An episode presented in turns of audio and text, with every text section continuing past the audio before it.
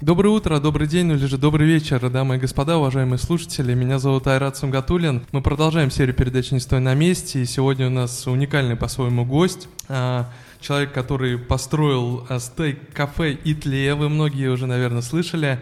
И зовут его Хайрудинов Руслан. Руслан, добрый день. Да, приветствую всех. Меня зовут Руслан Хайрудинов. Я основатель, или как сейчас принято говорить, идейный вдохновитель проекта, теперь уже группы компании «Итле». «Итле» сегодня это сеть ресторанов, мясных ресторанов, новый э, формат заведения общественного питания формата fast casual, называется «Итле Бистро», и строящаяся фабрика готовой еды под названием Italy Kitchen. Это целый завод, который будет снабжать э, полуфабрикатами нашу сеть и поставлять готовую еду на, полки, на полки магазинов у дома. Ну, Руслан, расскажите, пожалуйста, как вы вообще пришли к этой идее? Все-таки история такая необычная.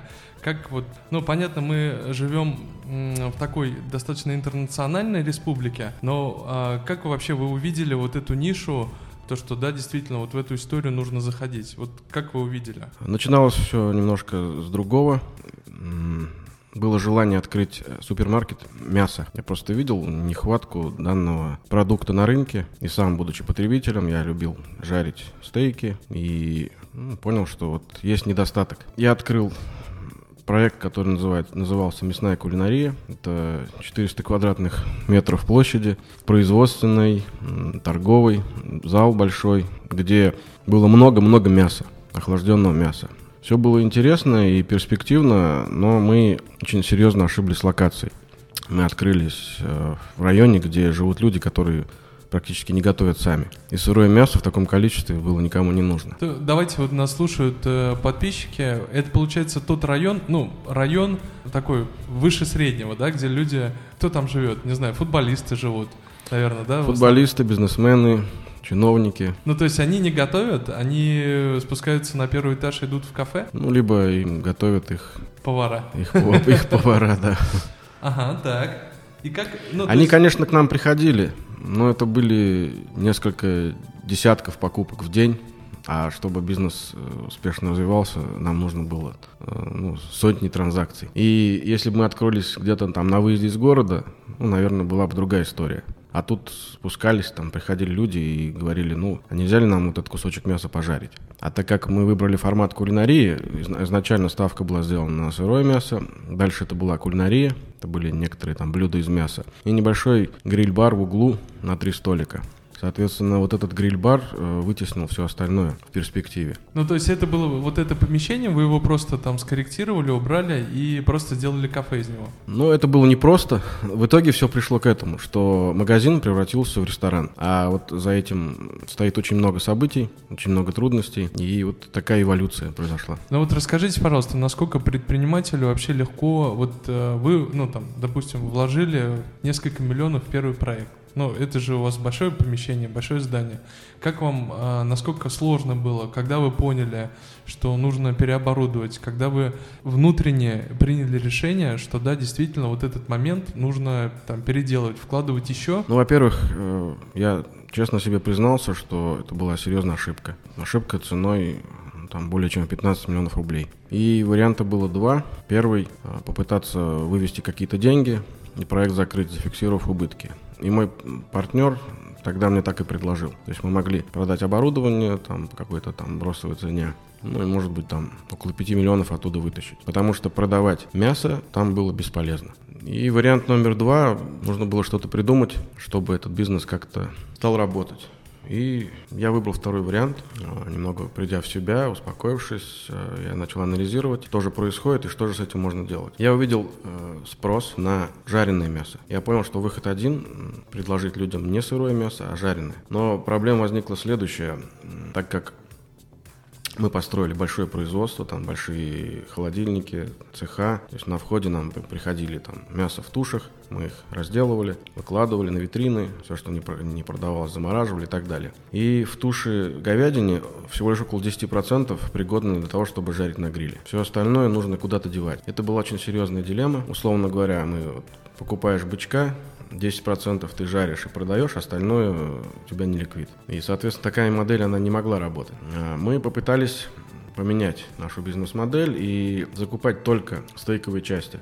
Так как мы работаем только в сегменте халяль, поставщиков, к сожалению, не так много. В основном это фермеры. А фермерское мясо, оно нестабильного качества. Оно зависит от времени года, от кормов и так далее. То есть это, ну, история нестабильная. Я тоже со своей стороны скажу, то, что Казань Экспресс Фуд, я как сооснователь всей этой истории, мы на начальном этапе продавали скоропорт и наделали кучу ошибок, потому что сегодня у фермера, ну, скажем, хорошее настроение, да, у него там, не знаю, хорошо все идет, да, и дела идут в горы. Завтра у него что-то случается там либо в семье, либо там, не знаю, забор рухнул, да, и у него там все идет наперекосяк, и все это сказывается на качестве. А понятно, что клиенты это в первую очередь чувствуют и уже там повторно не идут. Вот в вашем случае, как вот вы контролируете, если вы работаете, ну, там, с большим количеством фермеров? Да, действительно, примерно так все и было. Поняли, что стабильного поставщика сырья нет, и более того, вообще сырья нет. И с фермерами это вот такая же история продолжается, причем они могут там не выполнять свои обязательства и так далее. У нас появилось опять два пути. Первый, мы начали анализировать зарубежный опыт. Например, опыт Германии. Если вы там бывали, там очень много э, видов мяса. И дороже всего там мясо, которое ну, прошло специальную обработку. Специальные составы, маринады и так далее. Оно там так называемое инъектированное мясо. Мы попытались э, эту технологию поставить у нас, но не получили нужного качества, и вкус оказался не тот. Это было обработанное химией мясо, если коротко сказать. А как вы чувствуете? Вот, ну, вот говорят же, на вкус и цвет товарищей нет. Как вот вы, ну не знаю, там доверяете своим какому своему чутью, либо у вас есть э, партнер, который, не знаю, там как-то готовит, или как вот происходит вот, когда вы понимаете, что да, действительно это вкусно? Ну, я прежде всего пропускал это все через себя, потому что это мой проект, моя ответственность. Я понял, что мясо и химия несовместимые вещи. И тогда мы обратились к другой технологии, так называемой технологии вызревания мяса. Это когда мясо в определенном режиме, в определенных условиях хранится и ферментируется и становится мягче. И для нас это вот был выход из ситуации. Мы брали разное по своему качеству сырье у фермеров. Путем применения данной технологии приводили мясо в нужное качество, доводили до нужного качества и стали жарить стейки. А вот это мясо, оно качество, точнее полезные свойства, оно не теряет, когда вот его додерживают, так сказать, дозревают? Нет, абсолютно. Более того, этой технологии уже там много сотен лет. Наши предки, не имея холодильников, хранили мясо в погребах, и оно там лежало неделями и не портилось. Соответственно, нечто подобное применили и мы. Некоторые предприниматели раскрывают цифры. Сколько вообще итогов в этот проект вложили и насколько он сейчас окупился или не окупился? Цифра 15 была это на тот момент, когда это был магазин. Нам пришлось переоборудоваться. Усложняло э, ситуацию то, что мы находимся в жилом доме. Там абсолютно нет никакой системы вытяжки. Нам пришлось ее строить с нуля, и она очень дорогостоящая. Система очистки, фильтрации воздуха. Но мы на это пошли, и инвестиции на тот момент составили уже там более 20 миллионов. Ну, это такая для ресторанной темы достаточно большая сумма. Окупилась? Да, она практически окупилась. Э, дальше мы уже выкупили заведение по соседству, расширились, и теперь нам мы там занимаем около 700 квадратных метров в данной локации. После этого последовала череда открытий других заведений. Нам удалось откатать бизнес-модель, и она достаточно рентабельна. А сколько сейчас ресторанов по Казани, есть ли планы выхода на другие регионы? В данный момент у нас в Казани три заведения, планируется к открытию четвертое. Это в другом регионе, как раз мы созрели тому, чтобы выходить в другие регионы. А в Грозный не планируете? Кавказ нам тоже интересен. У меня друг недавно вернулся из Дагестана. Говорит, что там общепит достаточно хорошо развит и потребление тоже интересное. Планируем, но сейчас пока идем в другие регионы. Видимо, это будет следующим этапом. И в качестве эксперимента мы сейчас открыли э, Итле Бистро, напомню, это заведение формата Fast Casual, где средний чек два раза ниже, нежели в наших ресторанах. Fast Casual, это как переводится? Мы сделали заведение, в котором можно быстро прийти и поесть. А, оно ориентировано на активных мужчин, потому что это самая активная часть нашего населения, да, прийти пообедать, назначить встречу, там, деловой обед. Мы максимально постарались ускорить процессы. Это не ресторан, это не фастфуд, это нечто среднее. Ну что ж, вот э, интересно посмотреть предыдущее ваше интервью в 2019 году. Мы продолжаем говорить про бизнес. А в 2019 году в одном одному издании вы сказали о том, что вам даже предлагали продавать мясо кенгуру. Вот это все-таки история, она как-то воплотилась в жизнь? Да, это был был наш гость из Малайзии. Он рассказал о своем интересном опыте по разведению кенгуру. К сожалению, во время пандемии наше общение прервалось, и логистика оказалась непростой. Мы этот проект пока заморозили, но тем не менее держим его в уме. Может быть, он появится. Хотелось бы проговорить то, что партнерами, нашими друзьями выпуска является компания «Алга», наш национальный производитель одежды. Вот я, собственно, в этом худе, многие сторисы мои видели, наши друзья, и всегда рады поддерживать наших производителей. А, ну что ж, у нас в гостях а, Хайрудинов Руслан Камильевич. Руслан Камильевич, ну вот про вас.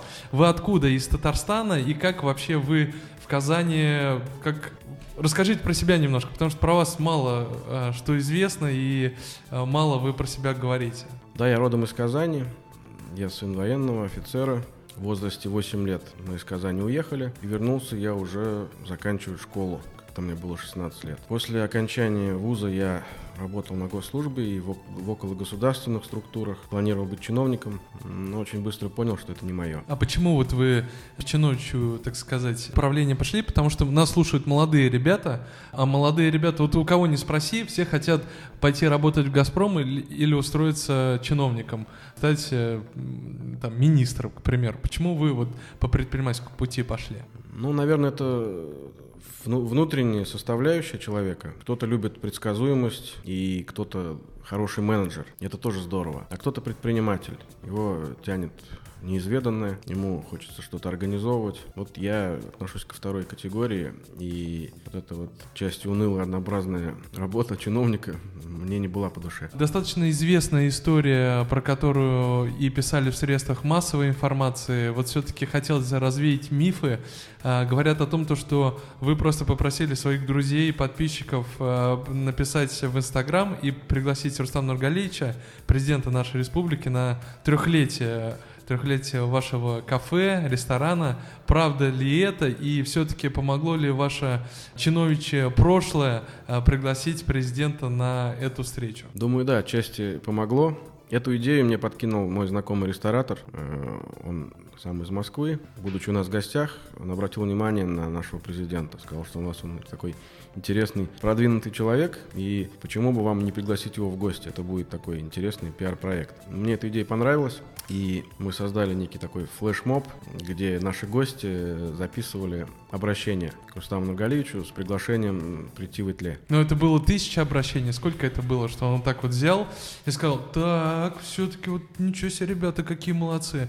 Обратили на себя внимание, пойду я к ним схожу в кафе. Как это было? Конечно же, было все немножко иначе. За этим стоит, как и в любом деле, цепочка действий. А после этого флешмоба мы участвовали в выставке Халяль Экспо. И как раз Рустам Нургалиевич ее обходил. Он подошел к нашему стенду, мы достали хэштеги заготовленные, там на них было написано «Рустам Нургалиевич, приходите в Итле». И э, в ходе диалога я его тоже пригласил. Он, конечно же, покивал, сказал, ладно, хорошо, пожелал успехов и пошел дальше. Ну и, собственно, за этим ничего не последовало. И я понял, что эта тактика не сработала. И уже через несколько месяцев на другом мероприятии я обратился к нему с конкретным предложением. Там Галич, вы обещали к нам приехать, а можно ли организовать ваш визит? Он ответил согласен, да, можно, и дал поручение своим сотрудникам взять мои контакты и организовать. Но за этим также ничего не последовало. То есть прошли дни, недели, мне никто не звонит, и я понял, что, скорее всего, и не позвонят. Тут во мне включился прошлый чиновник. Я знаю примерно, как работает аппарат и так далее. Я принял решение обратиться с письмом. Я написал письмо, причем от имени там ИП, Хайрудинов, ну, аппарат президента, где расписал, что у нас была встреча, что достигнуты договоренности о визите, о том, что наш президент человек слова, если он обещал, он его выполняет. И прошу организовать его визит. И вы знаете, это возымело свое действие. Со мной связались, сказали, что да, Рустам Нугалевич держит свое слово, и раз он обещал, он обязательно приедет. Правда, когда, пока непонятно. Может быть, через год, может быть, раньше. Но, тем не менее, процесс начался, и мы начали готовить его визит. В нашем заведении побывали все возможные службы, и Роспотребнадзор, и много еще кто. Ну и вот 30 августа, как раз когда нам исполнилось три года, этот визит состоялся. И это был, более того, был расширенный визит, там был и мэр нашего города, и полпред при Волжском округе. В общем, целая свита, и была очень интересная встреча, и беседа, и общение. После этой истории вообще вот э, вы почувствовали то, что ваша выручка увеличилась?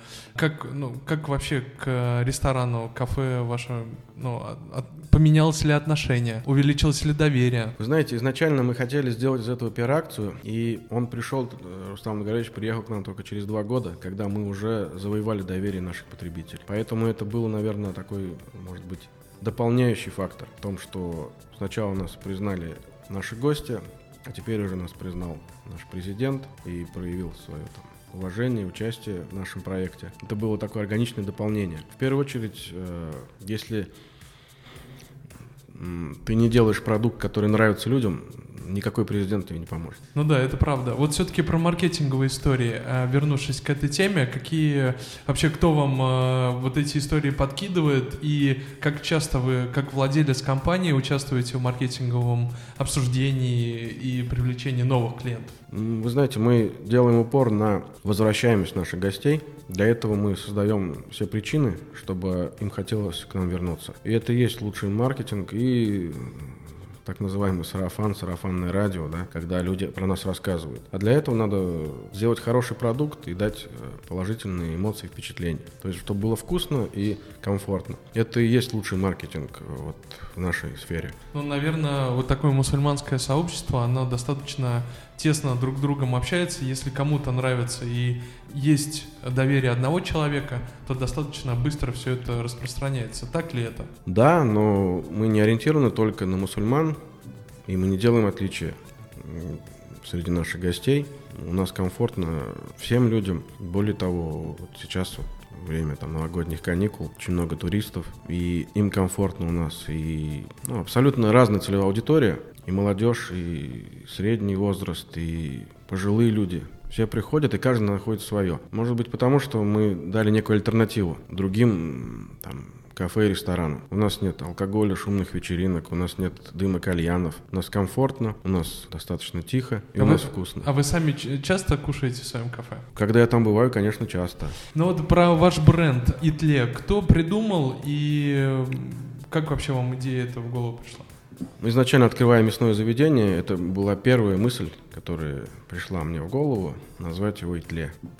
Потом я подумал, что достаточно банально, и принялся подбирать другие названия. Более того, мы даже наняли маркетинговое агентство, мы разместили конкурс и просмотрели, ну, действительно, это было там даже не сотни, может быть, тысячи вариантов. Нам хотелось, хотелось найти такое уникальное название. Но в конечном итоге мы вернулись к названию Итле, потому что оно как раз и собирает. Для тех, кто понимает, э, оно дает теплом да, для тех, кто понимает перевод, смысл этого слова. А кто не знает, для него это просто звучное название. И в итоге вот мы зарегистрировали торговый знак. Мы все говорим про победы, вы рассказали про э, ваш, можно сказать, первый такой, первый большой провал, когда вы э, в нужный момент скорректировали свой бизнес.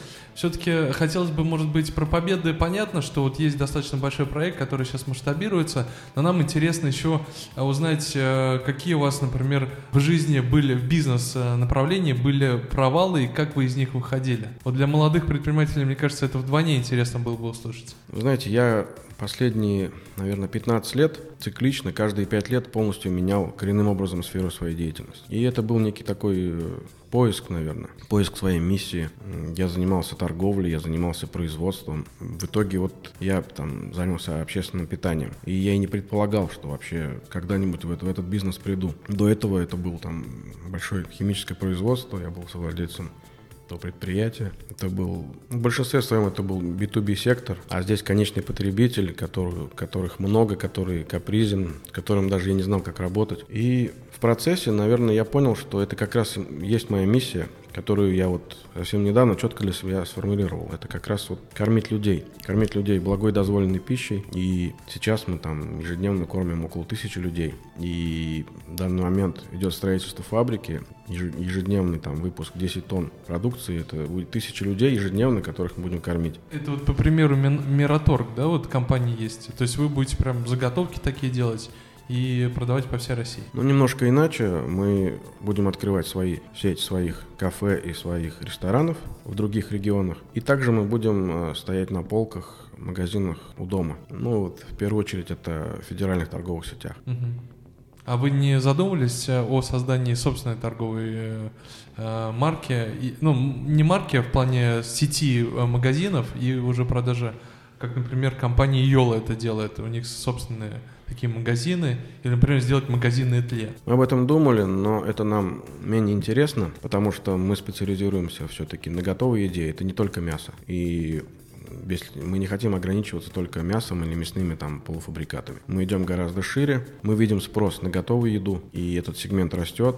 Также мы видим спрос на доставку, и мы сейчас э, серьезно развиваем собственную доставку. Для этого у нас есть все фабрика, которая будет делать ингредиенты, полуфабрикаты, сеть заведений, где мы можем доготавливать и, соответственно, доходить до конечного потребителя. Вот пандемия, э, история с пандемией, да, прошлый год, э, тяжелый год для нас всех. Как вообще э, бизнес себя почувствовал и получилось ли вашему бизнесу перестроиться?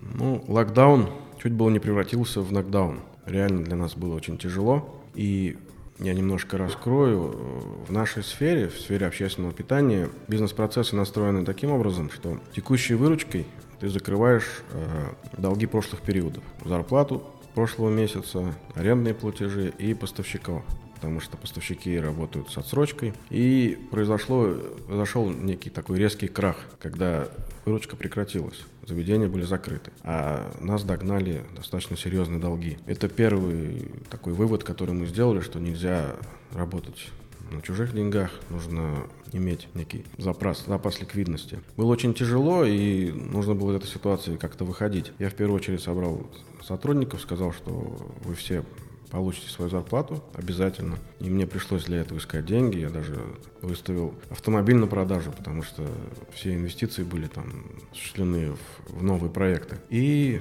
нам ничего не оставалось, как что-то придумывать. Мы поняли, что главный актив, который у нас есть при всех закрытых там, дверях, это лояльность наших гостей, любовь и лояльность наших гостей к нашему проекту. И мы решили обратиться к ним с новым предложением. Да, если раньше они приходили к нам, проводили время, вкусно кушали и так далее, то мы предложили получать не менее вкусные блюда у себя дома. И разработали специальную линейку сетов. Это были наборы разных блюд, такой микс, стейки, колбаски, бургеры, на разные там случаи, на двоих, на троих, на четверых. И это людям зашло, люди хотели нас поддерживать, звонили, заказывали, приезжали, забирали с собой. И это позво- позволило нам выжить, не только выжить, и мы даже начали зарабатывать. И... Ну сколько, сколько процентов потеряли? Вот давайте сейчас, может быть, раскроем какие-то секреты. Вот вы говорите, машину хотели продать или продали. Как все в итоге сложилось и что по итогу? Машина, к сожалению, не продалась, и пришлось... Ну или к счастью. Да, к счастью. Э, пришлось занять достаточно крупную сумму, закрыть все задолженности и начать зарабатывать. Мы оставили действовать только одно заведение, оттуда и осуществляли доставку. Мы, конечно, ушли в минус, достаточно серьезно, учитывая этот большой долг. А мы можем раскрыть цифры? Около 6 миллионов тогда у нас была задолженность. И после того, как нам разрешили работать, мы буквально там за 4 месяца, за 3,5 месяца закрыли все задолженности. И вот, слава богу, все, все получилось. Немножко про вас. А, Все-таки вот интересно вообще вот для предпринимателя. Вот вы говорите про цифры. Как вы думаете, какими качествами должен обладать предприниматель, и какие качества вот вы когда перешли из B2B бизнеса в B2C, а, какие качества для предпринимателя важны в работе с клиентами? Вот, может быть, есть какие-то инсайты и открытия, когда вы вот в эту историю вошли? Ну, прежде всего, это даже не клиентоориентированность, а клиентоцентричность. Я уверен, что вокруг любого бизнеса должен стоять центре его должен стоять потребитель, довольный потребитель. И вы знаете, это как раз и четко увязывается с принципом халяль. Я сейчас объясню. Халяль это не только там отсутствие свинины, это как раз и внутренние процессы. В нашем бизнесе мы выстроили все таким образом, что во главе стоит принцип справедливости. Справедливость по отношению к гостю, справедливость по отношению к сотрудникам, соотношение, э, и справедливость по отношению к ну, основателям, учредителям проекта. Гость, который приходит к нам, он получает справедливо получает качественную еду по доступной цене но также он получает и атмосферу, да, ну или те эмоции, которые сопровождают его там, визит в заведение.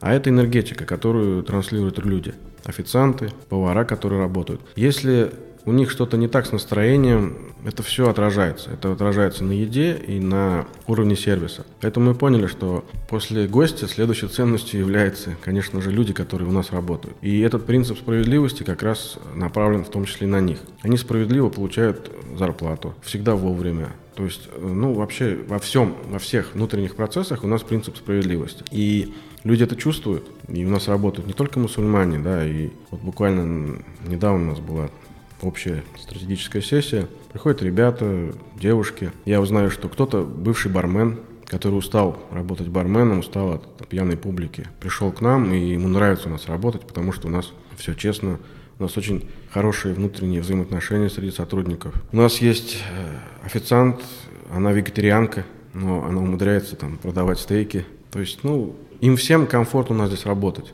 Руслан Камильевич, а вот вы говорите про справедливость. А что для вас справедливость? Ну, я попытался раскрыть эту тему, да, вот справедливость э, по отношению ко всем, с кем mm-hmm. ты взаимодействуешь. Вот в нашем случае это гость, это сотрудники, mm-hmm. это партнеры. Всем партнерам мы также вовремя платим, не нарушаем обязательств. И они это ценят. И когда... это, это финансовые партнеры. Ну да, в нашей экономической цепочке это наши партнеры, поставщики угу. и так далее. Если весь бизнес построен на принципах справедливости, тогда у тебя не будет сбоев, и тогда бизнес будет только расти. Я а четко иде... это понял. А вы идете на компромисс э, в э, сложных ситуациях? Или вы до конца ставите свою точку зрения? Лично я э, меняю свою точку зрения, если приводятся аргументы более сильные. Да? Я не иду на компромисс только в принципиальных вещах. Вот наше заведение, например, никогда не будет алкоголь там, или кальян. Mm-hmm. Вот для меня это принципиально, и здесь да. А все остальное мы, ну, все решения принимаются коллегиально. И у нас любой там сотрудник может что-то привнести и стать причиной изменений. А, все-таки вот мы поговорили про президента и затронули тему партнерства. Интересно, вот мне просто любопытно, э, любопытно вам задать вопрос после встречи с президентом. Деловое какое-то доверие и доверие партнеров, может быть, инвесторов увеличилось после того, как президент э, приехал к вам? э, в заведение? Сложно мне сказать про доверие, каких-то серьезных изменений я не увидел. Ну, наверное, появилось больше предложений открыть заведения в других регионах. Вот это да. Здесь э, такая тенденция заметна. Откуда только не поступает предложения, и мы сейчас их там все рассматриваем, но пока мы не готовы. Ну, продавать по франшизе. Франшизу мы тоже не рассматриваем, потому что сложно будет контролировать качество. Мы, скорее всего, будем работать по партнерской схеме, но управлять будем сами. А, ну что ж, у нас а, достаточно ограниченное время. Мы всегда стараемся в рамках классической передачи по подкастам а, вот, умещаться где-то в 30-35 минут. У меня, наверное, последний вам вопрос. А, вопрос наверное, от молодых предпринимателей, которые нас сегодня слушают и хотят открыть первый бизнес что вообще им посоветуете? Вот они сейчас где-нибудь там в Казани, в каком-то районе или, например, где-то в набережных Челнах вот слушает, и вот что ему нужно сделать для того, чтобы, э, посмотрев на вас, э, сделать первый шаг? Что бы вы ему посоветовали? В первую очередь я посоветовал бы найти свое предназначение, ту сферу деятельности, которым вам нравится заниматься. Потому что заниматься люб- нелюбимым делом и преуспеть, я считаю, невозможно. Это первое. А второе — это ежедневный труд. Шаг за шагом идти к поставленной цели. И я уверен, что у наших слушателей все получится. У нас э, есть такая добрая рубрика, мы сейчас вот с 21 года, мы это как-то практиковали, но сейчас в 21 году с Новым годом, с новым таким сезоном мы обязательно э, делаем активность для наших слушателей. И вот у нас есть э, предложение, э, мы подготовились к интервью, э, задание для наших э, слушателей. Я думаю, что наше интервью прослушают э, там тысячи, десятки тысяч, э, в том числе и предпринимателей по Республики Татарстан, но и не только. А, ну и это будут и молодые ребята. Вот э, какое бы вы задание, мне вот э, коллеги подсказывают здесь вот, сделать селфи с официантом в заведении тле э, или Итле Бистро, написать в Инстаграме «Встретимся в Итле» и какие подарки мы с вами подарим. Я думаю, что мы не ограничимся одним победителем. Я предлагаю сделать три номинации, и это будет сертификаты на посещение нашего заведения на 30 тысяч, на 20 тысяч и на 10 тысяч. Круто. А, ну что ж, дорогие друзья, уважаемые слушатели, а, повторю задание. Сделать селфи с официантом в заведении Итле или Итле Бистро. Написать очень просто, вот прям ваши ощущения, скушали бургер и напишите вообще, что вы почувствовали, и э, сделать селфи с официантом, поставить хэштег «Встретимся в Итле», и вот, э, вот такие суперские подарочки. Э, первое место на 30 тысяч рублей, второе место на 20 тысяч рублей и подарочная карта на 10 тысяч рублей э, за третье место. Ну что ж, я думаю, что хорошая такая мотивация для наших слушателей э, делать э, красочные яркие фотки, я, я думаю, что, что мы даже со многими увидимся, потому что после этой записи интервью поедем, покушаем. Вот, спасибо вам огромное, Руслан Камильевич, за интересное интервью. Я думаю, что многие люди нас послушают, и молодые предприниматели. А, действительно примечательно, что в нашей республике создаются такие интересные, по сути, необычные проекты. И я думаю, что многие молодые предприниматели, послушав вас, а, что-то для себя отметят, Э, запомнят, отфиксируют, и ваш опыт будет полезен для молодых предпринимателей и да и просто людей, которые живут э, правильными принципами и смогут воплотить это уже в реальном жизни. Спасибо огромное за время, дорогие друзья. Руслан Камильевич, вам спасибо. Спасибо вам и встретимся в Итле. До встречи. Спасибо.